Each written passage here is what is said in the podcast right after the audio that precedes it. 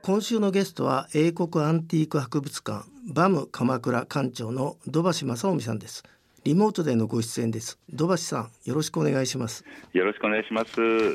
土橋さんは1966年新潟県生まれ長崎大学薬学部大学院修了後外資系企業を経て株式会社ファーマーブリッジを設立されまた2012年に英国アンティークの輸入やイギリス関連イベントのコーディネートを手掛ける鎌倉アンティークスを設立されていらっしゃいます。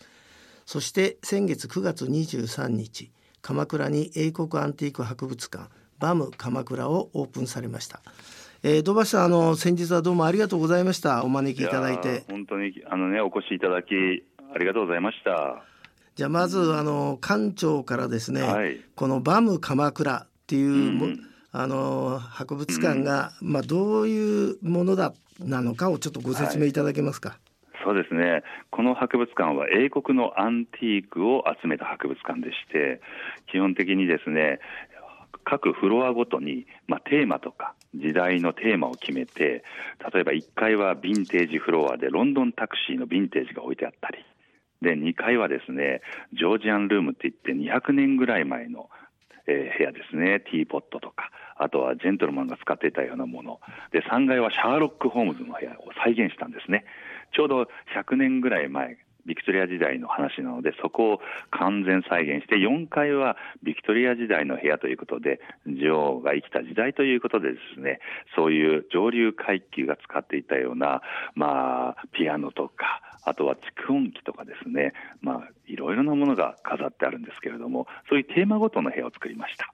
そしてですね若い子に伝えるためにも物を引き継ぎ物を引き継ぐっていうことでそれであの、まあ、あの博物館で若い世代にですねアンティークの素晴らしさを伝えるっていう博物館なんです。なるほど。コンセプトはオールドニュー。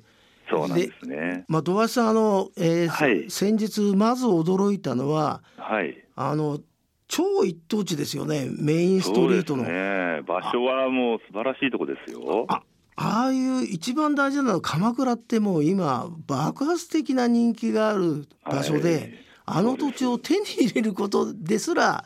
なんか大変だったんだと思うんですけどそれはなんかラッキーななんかお導きがあったんでしょうか？いやお導きというかですねもうね10年以上前から探していたんですよ。なるほどえーえーとですね、鎌倉の八幡宮の前の参道の通りっていうのから徒歩1分なんですけれどもここのところはもうなかなか出なくて、やっぱりですね、歴史ある土地なので、ですからずっともう何年も何年もかかって見つけたんですけども、ようやく小さなこの地あの場所が見つかったんですね、十何年ぶりに。まあ、ラッキーというか、思いが強かったというか、そういうことでしょうか。あの当日あの、えー、オープニングの時に市長が来てましたけどそうですね。市長さんもいろいろ今回のこの博物館にはご尽力いただいたんですか？いや特に何もないんですけれども まあ今回来ていただいたということで、まあ、自分が個人的にプライベート博物館ですから基本的には、はい、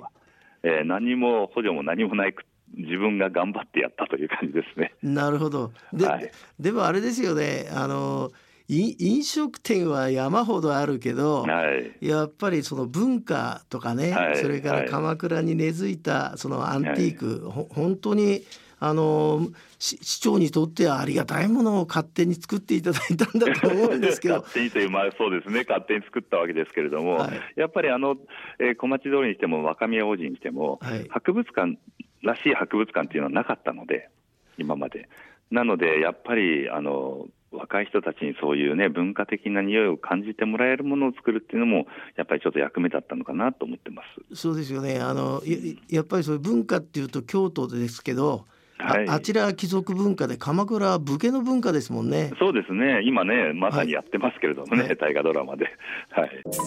J-Way ロハストこのバム鎌倉、はい、その設計をしたのが、えー、熊健吾さん。あそうですね。ね今や世界の熊健吾というと本人が、ね、本人は嫌がるかもしれませんけどその熊さんのその、うん、えー、設計のコンセプトを館長からちょっと語っていただけますか？そうですね。熊健吾先生はですね今回鎌倉のですねもともと高校出身なんですね中学高校。で鎌倉によく地のりがありまして外装ファザードっていうんですけどもは鎌倉彫を使ったデザインをしたファサードでですね下から上にこう大きく小さくっていうふうに闘魂って言って彫りの跡を残してですね全面、えーまあ、ヒノキを使って彫り上げたんですね。そういう鎌倉の町に抱き合った伝統文化に抱き合って古いものと新しいもの技術を融合させた外装になってます。それであれですか？あの、はい、なんか、えー、建築途中で、はい。えー、その敷地からまあ、はい、鎌倉なんでいろんなもん出てくると思うんですけど、できましたね、はい、それの話も素敵だなと思ったので、ちょっと教えていただけますか、はい、実はですね鎌倉というのはやはり建物を建てるときは、えーまあ、土地の調査が入るんですね。歴史的な。それで、えー、そこに出てきたのがですね鎌倉の、まあ、昔の家屋の土台が出てきたんですよ。それがですねあの当時ここの地域このバム鎌倉のですね土地はですね北条市の、まあ、小町邸っていう邸宅の跡地だったんですけれどもその木かどうかはまだわからないんですけどもかなり古い木が土台っていうことは分かってるんですけど出てきましてそれをですね今回熊先生が建築の一部にですねあの応用して茶室を作るってことになったんですね。あの、はい、私も、えー、この間お邪魔した時にその茶室を見させていただいたんですが、はい、せっかくですから土橋さんからどのような茶室かをちょっとご、ご説明いただけますか、はい、そうですね。このティールームというのはですね流麗式といって、まあ、座り式の小さな2畳ぐらいの茶室なんですけれどもそのバム鎌倉の一番最上階の角部屋にあるんですけれどもそこの茶室のところからですね、えー、窓がを作りましてその窓をですね掛け軸と見立てて抜いたんですね縦長に。するとその窓から見える風景はですねこの鎌倉のね八幡宮とあのあと鳥居ですね。そしてその裏山が見えるんですけれどもそういうふうに掛け軸のように抜いていただいてその掛け軸の奥に見えるようなその山はですねもともとナショナルトラストって言ってですね英国の保全団体があったんですけれどもその団体がですねこの山が1964年ぐらいにもう宅地情勢にかかるときにわあ大変だってことになっておさらぎ次郎さんっていう人がそのナショナルトラストのいい保全のね、えー、思想を用いて守ったところなんですね。ですからイギリスがイギリスの考えが鎌倉のこう自然を守ったっていうその風景がですねその茶室の中から見えるようになっているんです。なるほど。はい。でその壁の方に先ほど出てきたですね古い木をですね縦に張ってそして、えー、下から出てきた土をですね和紙にすき込んで壁に貼ったんですね。そういう茶室になっています。まあ、鎌倉と英国の、えー、結びつきは分かったんですけど、はい、あの、はい、熊さん自体もあれですよねあの建築物で英国とつながってんですよね。これは面白いつながりがありまして意外と知られてないんですけれども熊先生、まあ、皆さんご存知だと思うんですけどオリンピックの球場を建てられましたよねデザインされてその前の年にですね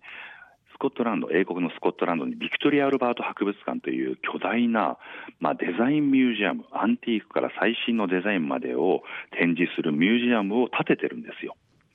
そしてそのミュージアムの中のメインの展示物はですね日本の影響を受けた英国人が作った茶室なんですね。ティールームがメインになってるんですよ。そうすると今回熊先生が鎌倉に建てましたけれどもうちのバム鎌倉を英国安定博物館を日本人がですね私が英国の影響を受けた日本人が建てる建物の中に今度は熊先生がティールームを建てるというねこう対比になっているんですね。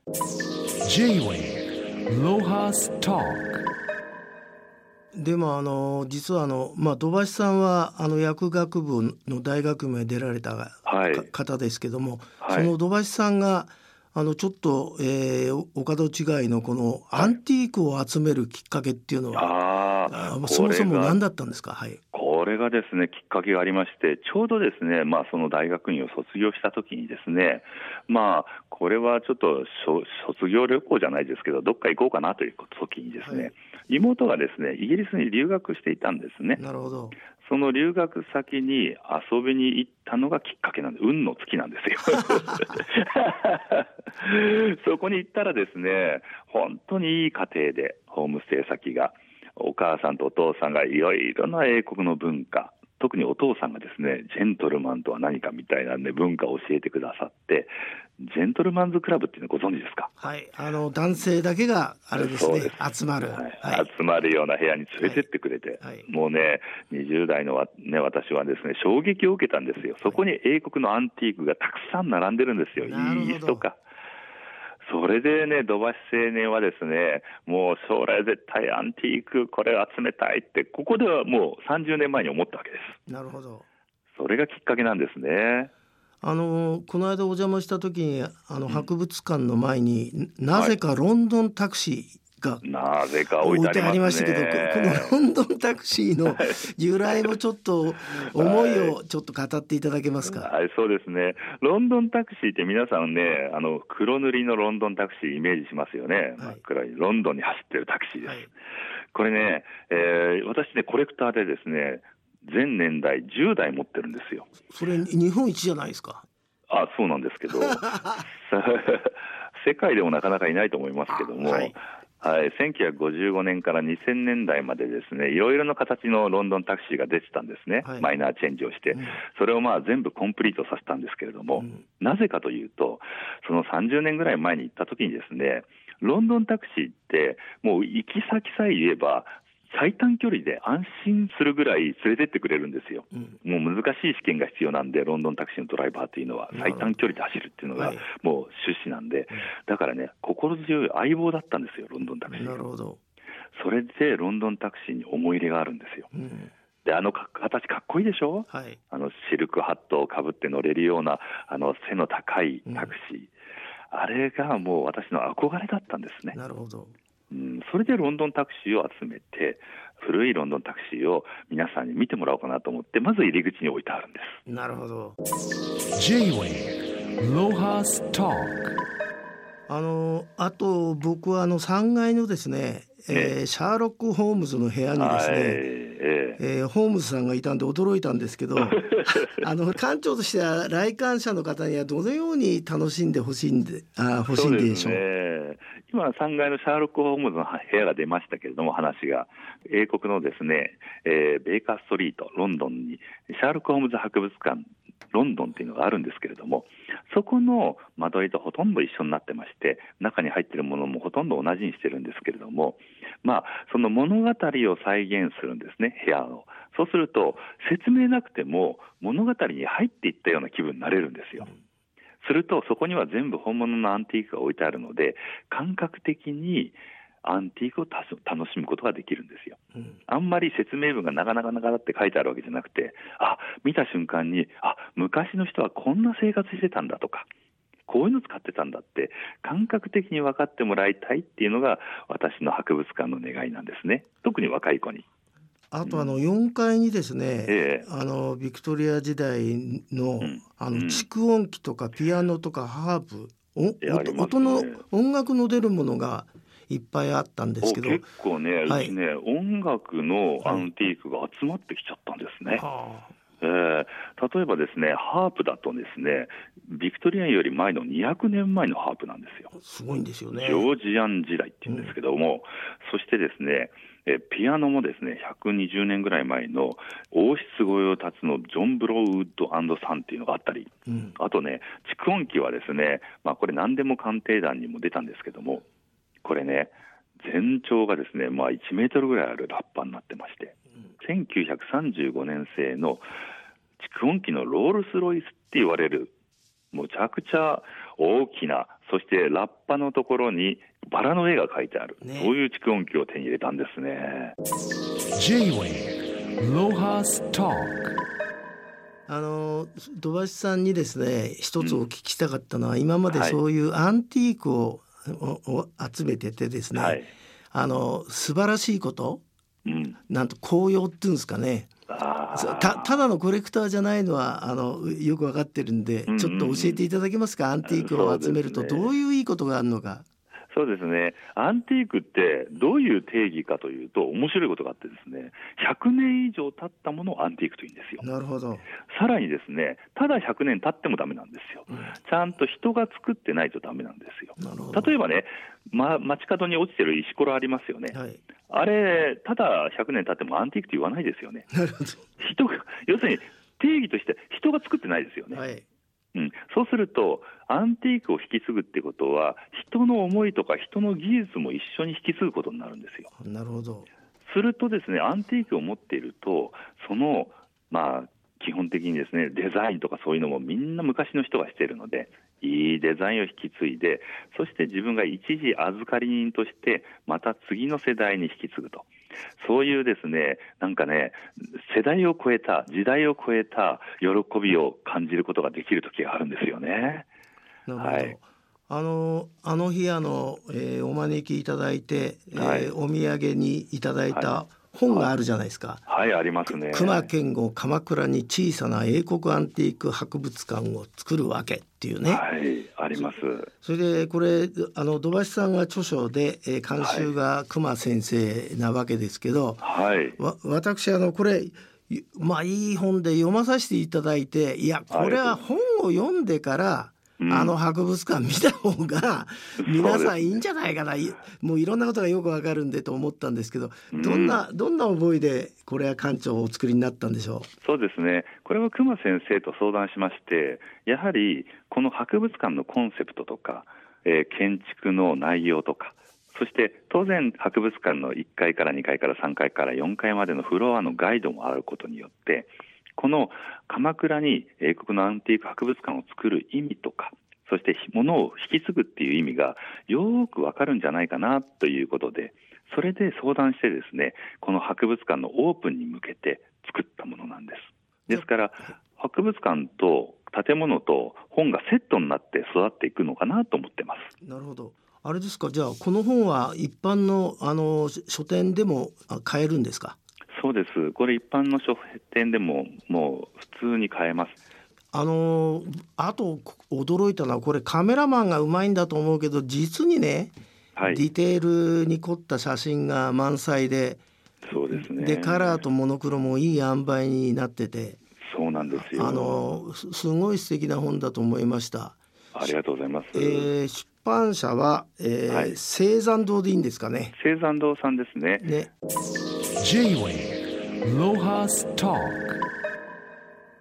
この博物館は入るのに入場料必要なんですか、はい、そうですね。通常の博物館ですので大人が1300円ですね。高校生1000円で子供が500円で入場できますのであの上の方にイベントとか音楽やりそうなスペースあったんですけどそういう時はまた特別料金なんですか、はい、そうですね。そこはですねナイトミュージアム的に夜の部としていろいろなイベントを開催していきたいと思ってるんですね。はい、あと土橋さんあの、はい、まあこれで一区切りだとは思うんですけど、はい、まあ、土橋さんのことだからまた次々なんか考えてらっしゃるんだと思うんで、はい、なんか、えー、次の夢を語っていただけますか最後にそうですね。これはですねものを引き継ぎ人を引き継ぐ若い世代の人たちを育てたいなと思ってるんです。なので若い世代の人たちがアンティークいいなと思っていただいたら今度その人たちがですねこういう自分と同じようにですねなんか古いものを引き継げるようなそういうなんかセミナーみたいのしてあの教室みたいにやってみたいなと思ってますけれども。まあ、あのメンターであるあのおもちゃの博物館の北原さんも今の、はい、一言で喜んでると思うんですけど。ありがとうございます、まあ、皆さんぜひ英国アンティーク博物館バム鎌倉にお出かけください、はい、えー、土橋さんどうもお忙しいところありがとうございました。ありがとうございました。ロハスター